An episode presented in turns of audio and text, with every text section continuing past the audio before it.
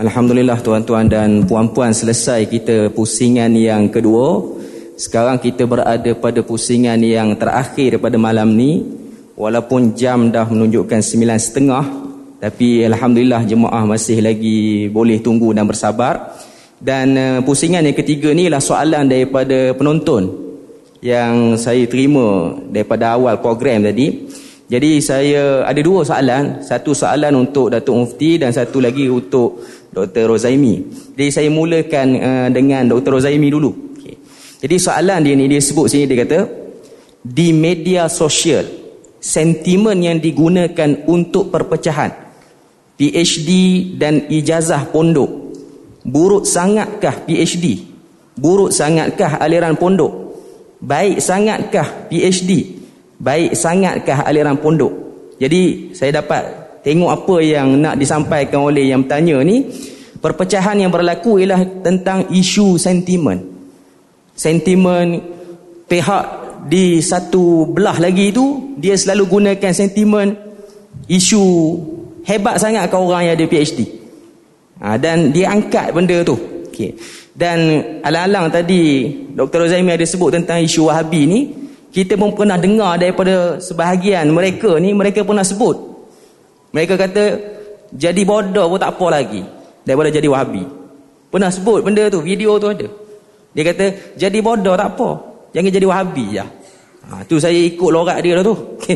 jadi jadi eh, minta respon daripada Dr. Zaimi tentang apa yang diajukan oleh audien tadi. Tuan-tuan, sebenarnya kita apabila berbeza pendapat kita fokus pada isu. Itu yang kita kena ajar masyarakat. Kita jangan melilau pada benda yang tak ada kaitan dengan isu. Ya. Sekarang ni kebetulan pula puak-puak wahabi ni ramai ada PhD bukan.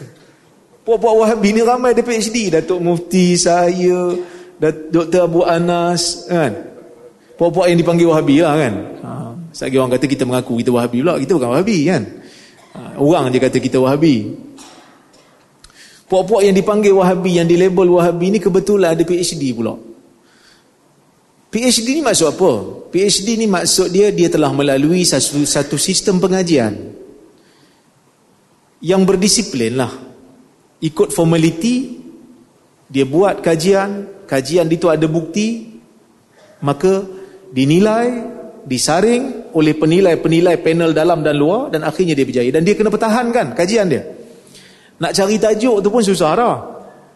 Tanyalah orang buat PhD ni. Kalau PhD ni senang ramai dah orang ada PhD tapi ramai juga yang sambung tapi tak habis. Berhenti tengah jalan. Sebab apa?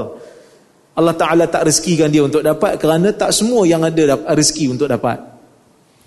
Kalau tanya saya PhD ni satu benda yang satu proses yang mematangkan kerana kita dilatih untuk menganalisa bukti-bukti yang ada. Orang ni ada bukti, orang ni ada bukti. Mazhab ni ada bukti, mazhab ni pun ada bukti. Kemudian kita analisa. Kita analisis berdasarkan bukti. Mana-mana perkataan yang kita nak nukil mesti ada sumber. Mana-mana data yang kita nak gunakan sebagai bukti mesti ada sumber. Bila kita nak pilih sesuatu pandangan mesti pastikan pandangan tu betul dulu. Jadi PhD mengajar kita tentang konsep tabayun. PhD dan master ni ajar kita tentang konsep tabayun. Kemudian bahas. Benda ni tak, tak tak salah pun pada agama. Cuma dia ajar kita satu proses. Dia bukanlah habis PhD terus jadi mustahil mutlak tak ada. Tapi dia ajar kita macam mana cara nak nukil daripada kita, macam mana cara nak analisa pendapat. Dan ni tak ada kaitan pun dengan perbalahan dan perbincangan kita dalam isu-isu yang semasa pada hari ini. Tapi sebab manusia ni dia tak ada hujah lain. Dia nak hujah buka kitab dia tak erti. Jadi disindir PhD kita lah. Dia katalah orang PhD perasan perasan boleh lawan ulama mustahid. Tuan-tuan dengar kuliah saya dengan Datuk Mufti.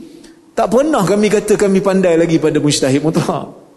Bahkan bila kuliah kami pun kami akan nukil daripada ulama-ulama juga. Kan? Jadi kalau rasa sakit hati sangat dengan PhD tu, Tak payahlah sebut, tak payah panggil kami dengan gelaran doktor tu pun tak apa. Panggil nama aja okey.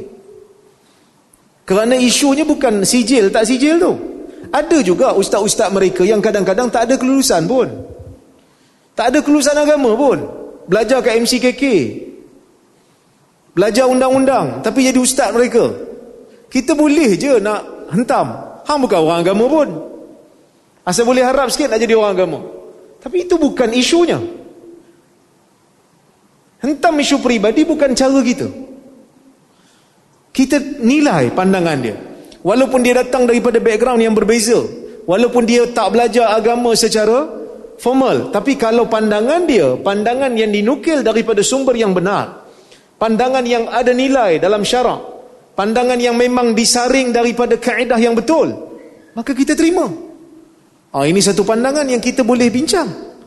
Bukan kita nak pergi hentam dia punya sijil tanpa sebab ini adalah orang yang kehabisan modal. Gaduh budak-budak. Kan? Nampak macam tua dah. Janggut macam tebal dah. Tapi perangai macam budak-budak. Dok main sijil orang. Kan? Ini benda yang tak bagus. Ketika mana puak-puak yang mereka benci dapat PhD mereka kutuk kononnya PhD tak ada nilai.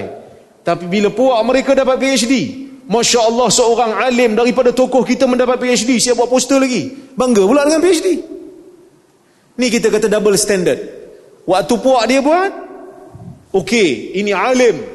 Puak kita dapat, oh tak boleh. PhD ni Yahudi punya style. Ini perangai yang tak bagus. Jadi fokus pada isu. Isu kita sedang bincang apa? Kan kalau kita berbahas, sama-sama kami pun, asatizah, yang di label wahabi inilah kan. Kadang-kadang kita ada berbeza pendapat dalam beberapa isu. Tapi kami tak pernah kata, oi, hang punya PhD tak gunalah. Tak ada. Kita bahas isu yang kita sedang bahas lah. Isu ni awak punya pandangan apa? Saya punya pandangan apa? Kan, sewaktu saya berbahas dengan seorang ustaz di One Center. Kan? Debat yang kita lakukan waktu SOP dulu, waktu PKP yang kedua dulu. Saya tak pernah bangkitkan soal sijil dia. Kita bahas idea. Kita bukan bahas sijil. Sijil ni hanya alat untuk kita mendapatkan ilmu dan mendapatkan pengiktirafan untuk orang tahu kita ni ada pelajaran yang formal. Itu saja. Orang tahu kita ambil sumber ilmu daripada mana itu saja kan? Dan sebenarnya kalau kita nak kira lah orang yang belajar di universiti yang ada kelulusan ni at least dia disiplin dalam pengajian dia lulus. Disiplin lah dia. Dia boleh urus diri dia boleh urus pengajian dia sampai dia lulus. Daripada duduk 7-8 tahun CJ pun tak dapat. Maksudnya hang tak disiplin belajar Kan? Tak disiplin belajar. Kalau tanya saya lah, belajar di pondok dengan belajar universiti mana bagus? Saya kata dua-dua bagus. Kenapa kita nak banding-banding? Kita komplimen lah. Ada benda yang kita talaki, ada benda yang kita belajar kat universiti. Ini dok mentang-mentang dia belajar kat pondok, dia dok hina universiti seolah-olah macam universiti ni tak ada nilai langsung. Orang yang belajar universiti dok hina kaedah talaki macam orang talaki ni tak ada ilmu langsung. Sebenarnya dua-dua ada ada peranan. Kalau talaki qiraah nasiyah. Pembacaan dia tu ikut nas, one by one, tahlili. Kan? Tapi kalau universiti, dia lebih kepada dia rasa tahliliyah, analisa. Lebih kepada naqdiyah, critical uh, assessment. Itu semua diperlukan bagi seorang muslim. Ha, jadi kalau tanya saya, kita perlu gabung jalin. Bahkan di pondok-pondok, uh, tak boleh hanya berpada dengan belajar ilmu hadis, uh, matan bayi kuniyah semata-mata. Kena mula belajar kitab-kitab syarah ilal tirmizi. Kena mula buka kitab-kitab praktikal tentang ilal seperti ilal daraqutni ilal ibn abi hatim. Kerana kalau kita belajar teori aja kita tak akan dapat menguasai praktikal ilmu hadis dengan betul. Dan benda ni saya akui diajar di universiti. Kami diajar macam mana nak analisa perkataan daraqutni dalam ilal menganalisa perkataan Daraqutni dalam kitab Tatabu' wal ilzamat ketika mana Daraqutni mengkritik riwayat-riwayat yang ada dalam Sahih Bukhari dan Muslim. Kami diajar dan kami disuruh untuk nilai kenapa Imam Bukhari tetap keluarkan hadis ni walaupun dikritik oleh Imam Daraqutni. Bila kita belajar kita tahu oh sebenarnya ilmu hadis ni sangat luas.